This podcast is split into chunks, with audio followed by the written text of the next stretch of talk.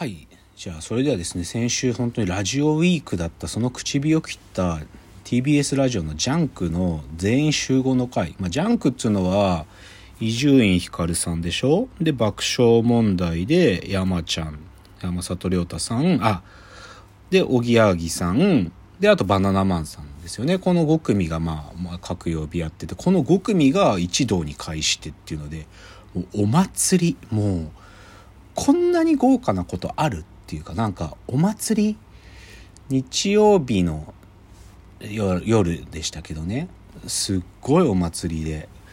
でまあおあ例によって太田さんが興奮しすぎちゃってももう太田さん。でそれを小木さんがうざいないって言っちゃうとかね。もう本当にそれぞれのなんかもう豪華本当になんかだからそういうお祭り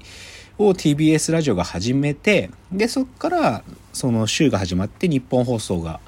スペシャルウィークで「オールナイトニッポン」でバンバカゲスト呼んでくるんですよね。例えば星野源さんのラジオには佐久間信之さんがゲストでいらっしゃって。でもなんかそこで知ったのは星野源さんがお互いなんかね面白い好きなコンテンツを紹介し合ってる仲なんですっていう会話をされてて星野源さんが勧めてた面白いのはフェイクドキュメンタリー Q を紹介してましたね。まあ YouTube にあるホラーコンテンツですけど。まあやっぱりね今多分ホラー来てるんでしょうね。だからそういう話星野さんがしてたりとか。でその次の曜日の佐久間さんの「オールナイトニッポンゼロ2部の方は東京03の飯塚さんとあの構成作家の大倉さんがゲストでいらしててあのー、3月にねやる東京03の公演で、 Creepy Nuts と一緒にやるコントの公演、コントと音楽が融合してる公演なんですけど、それ、武道館でやるんですけどね、これの FROLIC A HOLIC ってやつですね。まあ僕これチケットなんかもう全然取れなかったから配信で見るんですけど、これのイベントの話してたらすっごい面白そうだったっすね。あとでももう一つその佐久間さんのラジオで言ってたのはあの DMM が始めたあの配信の動画のサブスクモデルのね、ネットフリックスとかと同じようなモデルのやつの DMM.tv で佐久間さんが作ったインシデンツっていうね、コント番組。だから DMM.tv だけでしか見れないオリジナルのコンテンツでインシデンツっていうのを話したけどなんか面白いらしいんだよな。で佐久間さんがこれ作った次は今藤井健太郎さんが作ってるらしくて。てかまあこの前ニュースも出てたけどだからそういうバラエティでオリジナルコンテンツ揃えておこうとしてるんですかね？DMM.tv は。500円ぐらいなんですよね。500円ぐらいだからまあいいかなって。まあなんか無料期間もあるみたいだしなんか藤井さんの方も出たタイミングで両方見ようかなと僕は思ってますよ。でまあ日本放送はそういう意味で月火水木までスペシャルウィークや普通にやっててで一方 TBS ラジオの方は TBS ラジオはあんまりスペシャルウィークだからってゲストを呼ぶ監修はないんですけど山里さんの方に東野さんが久しぶりに出てらしてなんかもう東野さんのトップギアについていけるのって今田耕司さんと山ちゃんしかいないんじゃないかなっていうぐらい東野さんがもう楽しそうに喋っててもう悪口言いまくってて 面白かったですね。でそれがまあ先週でで先週の金土日で日本放送がむちゃくちゃな企画やりだして「オールナイトニッポン」がなんかスタートしてから55周年らしいんですよね。だから55周年にかけて「オールナイトニッポン55時間スペシャル」っつって2月の17日の金曜日の夕方ぐらいからその日曜日の夜中まで55時間通しでいろんなパーソナリティが「オールナイトニッポン」をやるというのをやってて。でこれまあ結構面白くて聞いたんすよね。まあ当然まだてか、まあ、全部聞くつもりもないんだけどなんか本当に伝説級のパーソナリティたちがポンポン出てきて。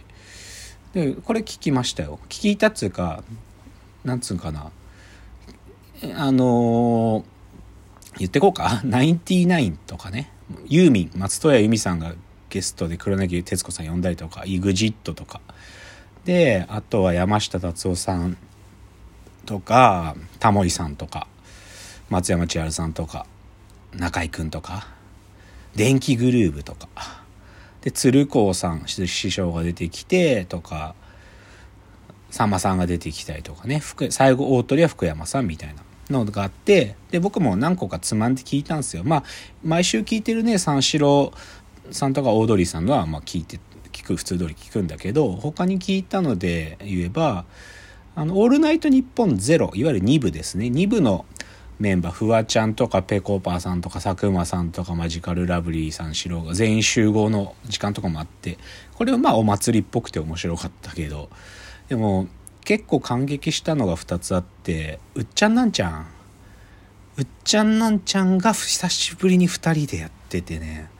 感動しますね。やっぱうっちゃんなんちゃんが2人で喋ってるんですよ。まああの後半半分ぐらいから出川哲朗さんが出てきて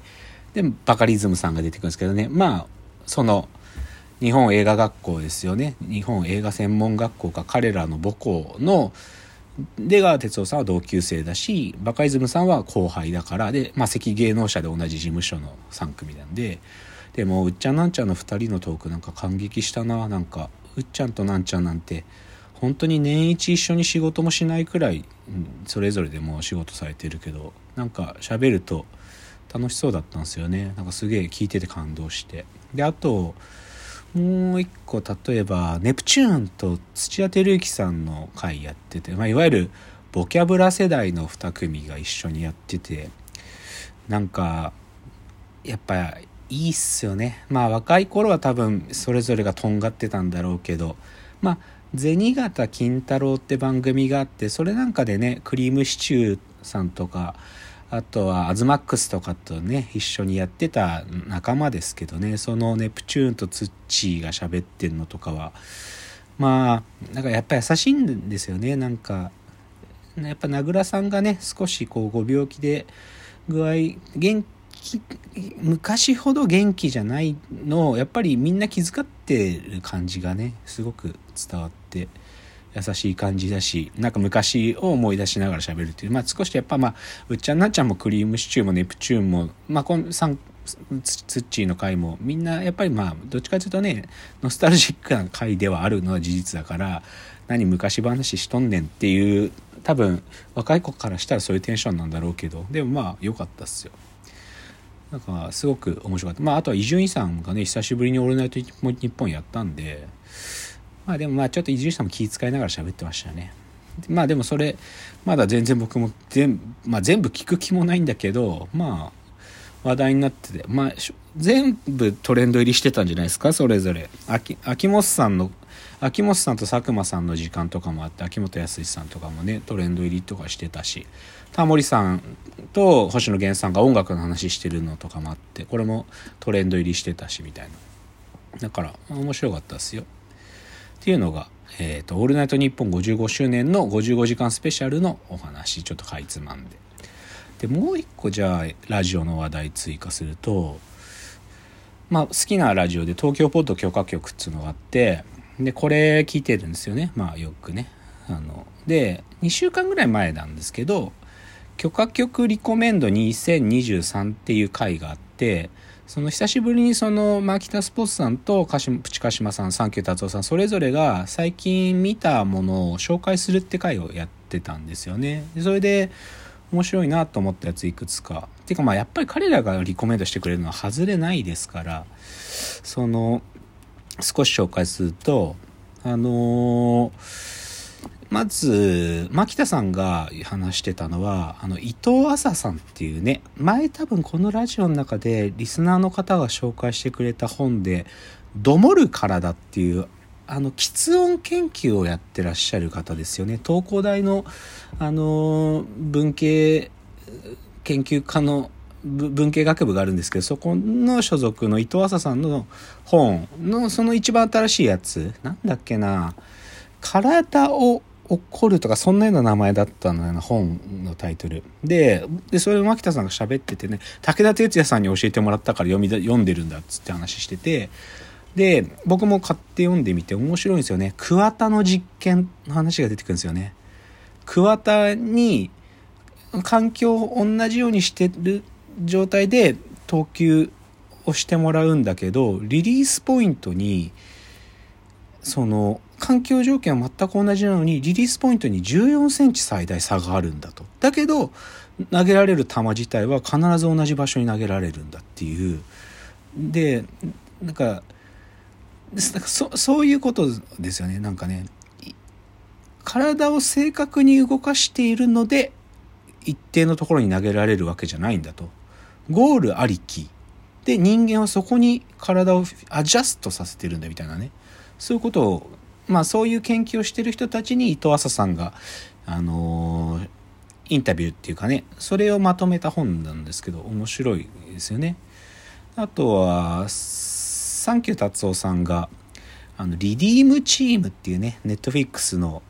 あのー、バスケットボールのアメリカ代表の話のネットフィックスドキュメンタリーの話してましたね。その2004年に初めてアメリカ代表が金メダルがオリンピックで取れなくて。で2008年北京か。アテネで取れなくてだったかな。なんかどこだったか忘れてたけど。でもその2008年でコーチ系が監督になってもう一回そのせ、